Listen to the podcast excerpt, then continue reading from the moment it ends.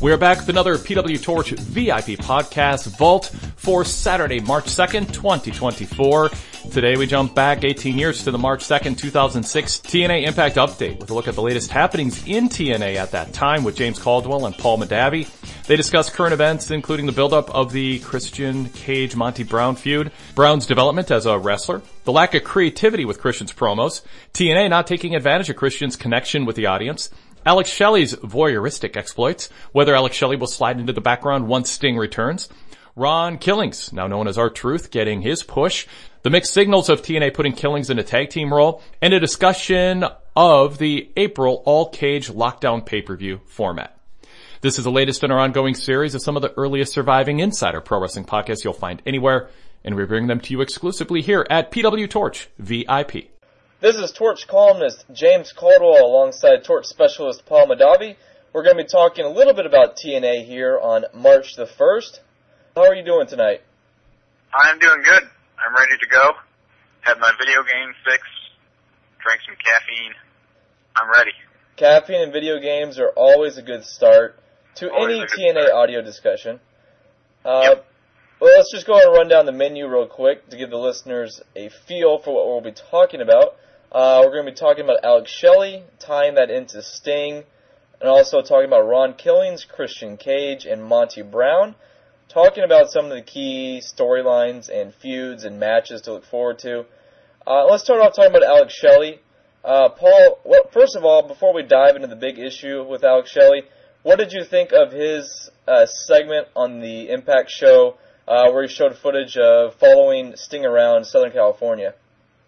Okay, well, I think I think that video package and also the little like spoiler on the website or the little teaser on the website were both really they were both really kind of interesting because they had Alex Shelley has a very unique kind of sense of humor that you don't really see in wrestling a lot.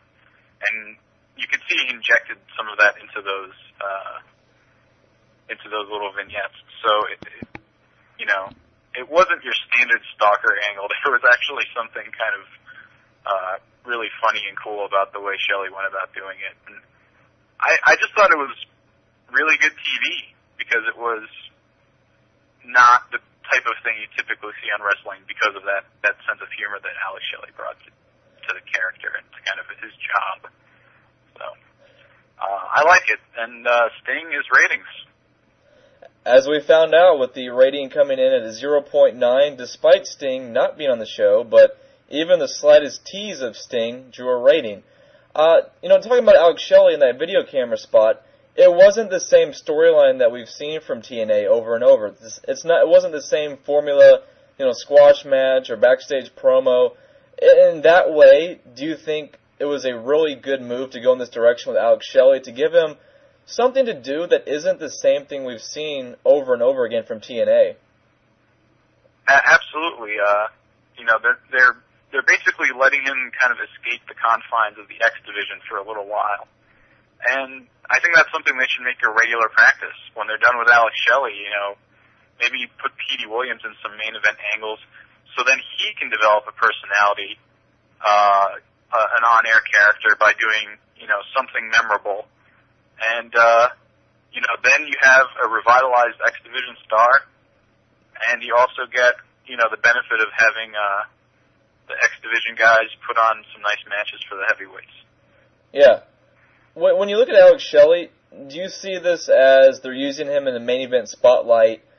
You know, is it a one-time thing, or do you see this video series propelling him to have a more permanent role in one of the main slots? Because, you know, when Sting comes back, I mean, the feeling that I'm getting is that Shelley will drop in the background, Sting will feud with Jarrett, or do you think that Shelley and Sting will feud, and that Shelley will remain part of the main event spotlight? The the theory that I kind of have is that uh, they'll they'll do the old the old one two with Sting where he'll actually come in and he'll have to face Shelley first. You know, for whatever reason, um, Jarrett, you know, won't won't wrestle until uh, he wrestles Shelley first, or he's so mad at Shelley for the, the voyeurism. But whatever, I th- I think Shelley will wrestle Sting, and, and he will do the job, and and that'll be set up for the the Sting versus uh, Jarrett match after that. So they're, they're just going to draw out Sting one more pay per view that way, and they'll you know they'll save that that final moment that everyone's looking for of, of Sting uh, getting the best of Jarrett.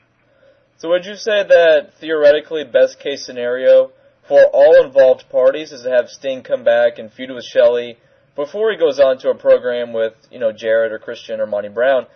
Does that is that seem to be the best way to resolve this storyline? So Shelley gets the main event rub from Sting and Sting comes back and the fans go happy and the ratings go up, whatnot. Is that the best way to do it? Is have Sting just go right into a feud with Shelley? I think so. I mean, it seems to make sense to me. Uh, but, you know, I'm not a booker. I don't know. It, it, it makes sense to me. It seems like Shelley gets some rub. Sting gets to put on kind of a strong match versus a guy that, that's lighter than what he's used to working with and who's a little more athletic. And if Shelley bumps bumps for Sting, it could be good rub for both of them, you know. Um, so yeah, I, I think it's a it's a wise move. It does everybody some good, and it, in the long run, Jarrett looks, you know, still at the very top of the card. I think that's you know if they're going to use Jarrett in the main event role, as it seems to be, it's inevitable that's going to happen. Uh, you know, I think it'd be nice for Shelley and Sting to have their feud, have Jarrett involved in some ways, to transition to Jarrett Sting. Uh, and going off on a tangent real quick, something I wanted to get your thoughts on is Jackie Gayda and how she fits into the Alex Shelley, Jeff Jarrett, Gail Kim storyline. Uh, how do you feel about the way they resolved the Jackie Gayda dirt on Jarrett storyline, where all of a sudden she is the one being blackmailed instead of her doing the blackmail? Uh, what do you make of Jackie's involvement in this entire storyline? We had joked about how long the storyline was going to last. Yeah.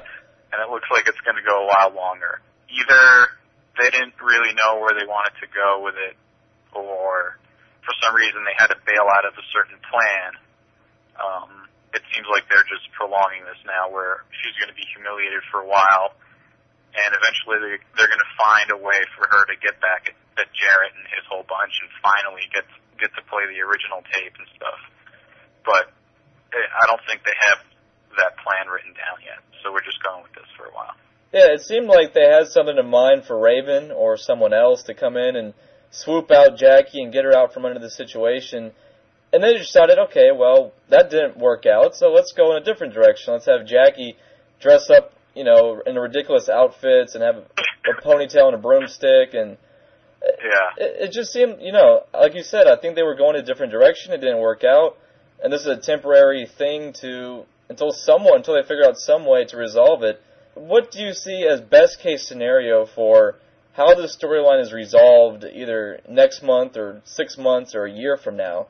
I, I think the best thing to do is is really um, just go ahead and make a decision about what you want to have happen right now, uh, and, and use Jackie to that end. They had set it up with some pretty good intrigue, and it has the association with the whole Alex Shelley uh, voyeur cam action there, and and so and and the skits have been pretty good. I I felt like up until that last one, the outfit was just ridiculous. Um, but I, I felt like it had a little bit of steam building, and they might as they've just killed that, so they might as well just just find whatever whatever thing they need to do, or if they want to get killings over, have him come in and save the day. Speaking of Ron Killings, we'll transition to him. Uh, what do you make of how they're pushing Ron Killings on TV? They've been featuring him in a lot of video packages, talking about his life story. He's in the eight-man tag match at the pay-per-view. Uh, what do you make of this new push for Ron Killings as the single guy who's not part of the For Life crew now? Well, um, I think it's a good idea to to have Ron Killings develop as a character and, and to have him out as a singles wrestler. Um, he's a former champ, uh, fact, from the early days of TNA, and that gives him still gives him immense credibility with the fans. From what I've seen, a pretty good wrestler. He's got a unique style. He's athletic. He's strong. Um, and and everything about giving him a singles push makes sense to me. Uh, he I'm, he works well with Rhino and and uh, could probably work great with Christian. You know, so it makes sense. But uh, and then the first thing they do is they tag him up with Rhino right away. Do you think so, that's a good move, or is that uh, an error? Well, it's mixed. It's mixed messages because you get these vignettes that say, "Oh, here's Ron Killings. Here's his life story. You know, him as an individual. This is what he's about." And then like, and here's a, he is in a tag team with with another really big baby face. And you know, so it's it's either going to be about Ron Killings or it's not. So they need to pick one. Do you think it's that TNA doesn't have confidence in Ron Killings as a single guy, or is it just a matter of sticking him with Rhino because they're trying to get as many people on television as possible, and they figured, okay, we'll just team two baby faces together. They seem to be at the same level of fan interest, so we'll see if they work. I mean, it could be any number of things that they're planning to do. Maybe they're establishing some history with Rhino and, and Killings for later on, or you know, maybe one of them is going to turn. You know, there could be any number of things. I mean, it, it doesn't make sense right now. It might make sense in the future. How would you like to see him booked um, after this eight-man tag match, where he'll be, you know, have a prominent role as one of the big baby faces in the eight-man tag match of the pay-per-view? Would who would you like to see him feud with, or what are some programs you would like to see him utilized in that would accentuate his strengths as a singles wrestler who, as you said, has a lot of unique, you know, attributes. He has unique style. Well, I, I think he and Christian would be able to put on a pretty athletic match uh, if Christian, you know, is uh, able able to keep up with Killings. I, I'd like to see them wrestle. I think that'd be fun. Uh, Monty Brown and Ron Killings have two really contrasting styles, but they're both very flashy. So um, I think that that would be fun to see. That, and this is the, the great thing about Killings, I think, is you you can really see him working a match with almost anybody uh, and still have it pretty be pretty entertaining and enjoyable because he's so versatile. You know, he's got an array of power moves and and cruiserweight moves. I haven't seen a lot of submissions from him, but you know, that's not really necessary. Well, yeah, I mean TNA. there aren't too many submission moves on TNA television, it seems, because they don't have a whole lot of time to go for the rest holds or the submission holds. right to you know to to break down the match and have a transition to the next spot. And then you see these crazy holds on pay per view. It's like they go from zero to sixty. Uh, there's no in between. Yeah, and I mean I don't think it's going to get any better either uh, with only 60 minutes of television. And uh, you know, just off on a tangent real quick. What do you make? What are your overall impressions of the move to Thursday? Um, I don't think we've heard you talk about this. Uh, do you think it's a great move as uh, transitioning to a primetime spot, or is it not address the problem, which is you know 60 minutes you have to rush so much television uh, or so much action on the television? Um, I mean, I think in an ideal world, Spike would have gotten all the way behind it and said, "Yeah, Thursday, two hours." But you know, it looks like they're still feeling Spike out, or, the, or Spike is still feeling TNA out a little bit. Um, I think that's that's part of it, but it's it's definitely better. You know, this is not the the spectacular news it could have been, but it's all but it's pretty good news. They're going to be on prime time on a night that uh, for many fans still associate with pro wrestling. Um, so uh, you know, I I'm, I don't think anything bad is going to come out of them being on Thursday. That's for sure. Um, it's not going to solve a lot of their issues, but I think they'll get to a point where over probably the next year or so where Spike will go ahead and, and clear them for two hours. The way they book television, do you think they absolutely have to change the way they do it? I mean, fundamentally change, or can they just make small tweaks to bring in a more consistent audience that isn't just so dependent on whether Sting is on the show or not? I'm not a very good judge of what most wrestling fans like. You know, I, I have some very specific tastes, so things that I would like to see are, are not necessarily the things that would increase ratings. Um, I, I think they do need to make some fundamental changes to, to the show, to the format, and um, maybe the whole idea of pay-per-views every four weeks, no matter what. You know. Well, what do you think that the average wrestling fan wants to see, or you know, TNA is presented as the alternative, and in being so, what do you think that mainstream wrestling fans who are tuning into the show, what do you think they want to see from a wrestling show? Wrestling fans want to see a a cool, uh, heavyweight who is also a badass. Uh, is what I think. Because if, if you look at um, the last few really big names in in pro wrestling, it, it's it's been the character, obviously, that defines them. For Ric Flair and Hulk Hogan and uh, Stone Cold Steve Austin and, and and The Rock, those guys were all about the character and the personality. And TNA needs somebody who is that kind of larger than life character, and it's it's a very rare thing in wrestling to find that guy. But they they just need to basically bide their time and be as smart as they can until they find one of those guys. Do you think? Because all the old all the old guys can't do it anymore. They can't do it the way they used to, and they really got to stop looking at the older guys, and they got to start finding people who look like they might fit that mold. Is there anyone on the current roster who you see uh, either right now or down the road with some character development, maybe some uh, some vignettes and some storylines and programs to other wrestlers? Is there anyone on the roster they have right now who could be, other than Samoa Joe, who's the obvious choice? Uh, besides Samoa Joe, do you see anyone else on this roster who could be that breakout mainstream star who defines that larger than life character in wrestling? I, I don't think so. I mean, there's nobody that obviously stands out. I mean, um, you look at Monty Brown and, and, you know, he's very good at what he does, but, you know, that's, that's not, uh, it's just not on the same level, and I, think he's pretty much the best in the company as far as presenting the character. Um, so I don't think I see anybody on the roster right now. Bobby Roode actually has I felt like if he was given a more complex character, he could become very good.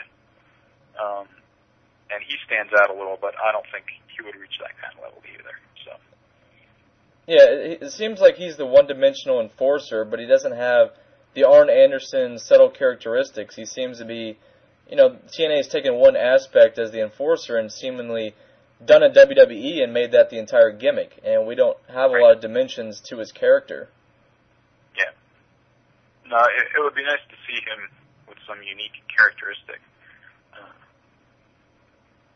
but yeah, I mean, they just they they just got to keep doing what they're doing. Just be smart. Try and book stuff that people want to see, and uh, do a decent enough job building story around it. And you talked about Monty Brown, and let's go ahead and talk about uh, Monty Brown and Christian Cage. They have the NWA title match on Sunday at the Destin or not on Sunday, but in a couple Sundays at the Destination X pay per view. Uh, what what do you see from these two? Uh, they had their first match at December at the Turning Point pay per view. It was Christian's first uh, TNA match with Monty Brown, uh, first match overall.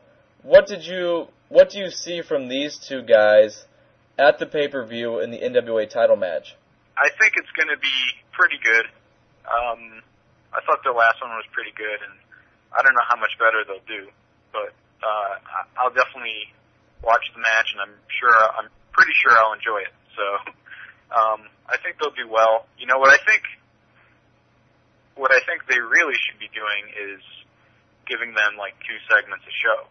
Those guys can really work the microphone, the both of them, and they've shown that they can work pretty well with each other. Uh, last time they were feuding, so I, instead of you know the whole um, uh, you know as as important as Sting is, you know those segments run pretty long. Yeah. Um, those those viewing parties. So um, give a little give the champ a little time. You know, let him work the microphone and let Monty work the microphone. They're both really good at it. When you look at the the feud between Cage and Monty Brown, as you said, it's taken sort of a back seat to the Sting storyline do you think they they can have a successful feud either at some point down the line between these two, or is this the only chance that they will have to have to really have a good feud? And do you think TNA isn't doing a good enough job giving them giving them time to have you know multiple segments and have the interaction, have the the Triple H and John Cena segment in the ring? You know, not trying to take each other's heat, but just having that that big moment in the ring to build up the feud. I, I really think the they, they need to save their their ring time for the pay per view. Um, neither of them are, are going to be able to put on, you know, a, a few really great matches in a row. So they they need to kind of save their ideas and tricks for the pay per view. But really, what they need to do is just cut each other up twice a show. One of them at the beginning and one of them at the end, and they just go back and forth like that until that until the pay per view. And um, as far as you know, how many times are these guys going to wrestle? I I see them wrestling a lot over the next you know five years if if they both stay in TNA that long. Um, yeah, I, I could see them having three or four different feuds over over that kind of span and just build build a solid history with them because they are going to be, I think, some of TNA's first, you know, exclusive big name stars. Do you think that if TNA brings in some some of these rumored stars, especially for the uh, the third the first Thursday night show, do you think that's going to overshadow Christian and cause his title reign to look like a transition title reign, and will that hurt his credibility for future pay-per-view matches or future feuds with other wrestlers? Uh, I don't think it has to. There's no reason that you know the, the whole, you know, they have whoever the, this legend is, this uh, Monday Night Warrior, uh, whoever they're bringing in for that first show. Uh, if if he's used to, to prop up Christian, you know, that would be that would be ideal. You get the big name out there to uh, draw the ratings, and then use the whole thing to put Christian over somehow. So uh, that that's a really good way of getting your your champion and your belt over. I think that could very well be the plan. Let's hope so, because I think Christian has a lot of. I just think he has a lot of drawing power, and I don't think TNA is realizing that. I don't think the the opening show promo, you know, the basic, the same promo that we've heard over and over again. It's the same thing we've heard from not only Christian but from other wrestlers, and I just don't see them doing anything unique with him as champion so far. And I don't think they're taking advantage of what makes him unique, and that's his connection with the fans. It seems he's just having these these promos that we've heard, and it's just it's just something that you know, okay, that's fine, but what are you doing to really establish yourself and create a niche for yourself as the new face of TNA, as the new NWA champion?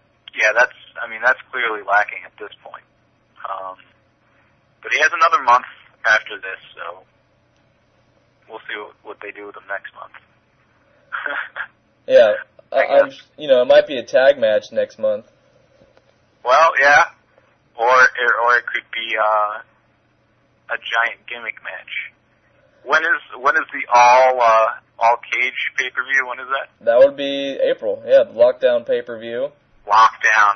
Did you hear my idea about lockdown? No, I haven't. What did you say? Well, you have there's nine nine matches, right? Yeah, eight or nine. Yeah. Eight or nine. So you have nine cages just stacked on top of each other, and the floor slides down in between them uh, at the end of each match. So the first match of the card is at the top, and then and then the floor drops, and then you've got you know 40 feet of fence that they have to climb over and get out to to escape.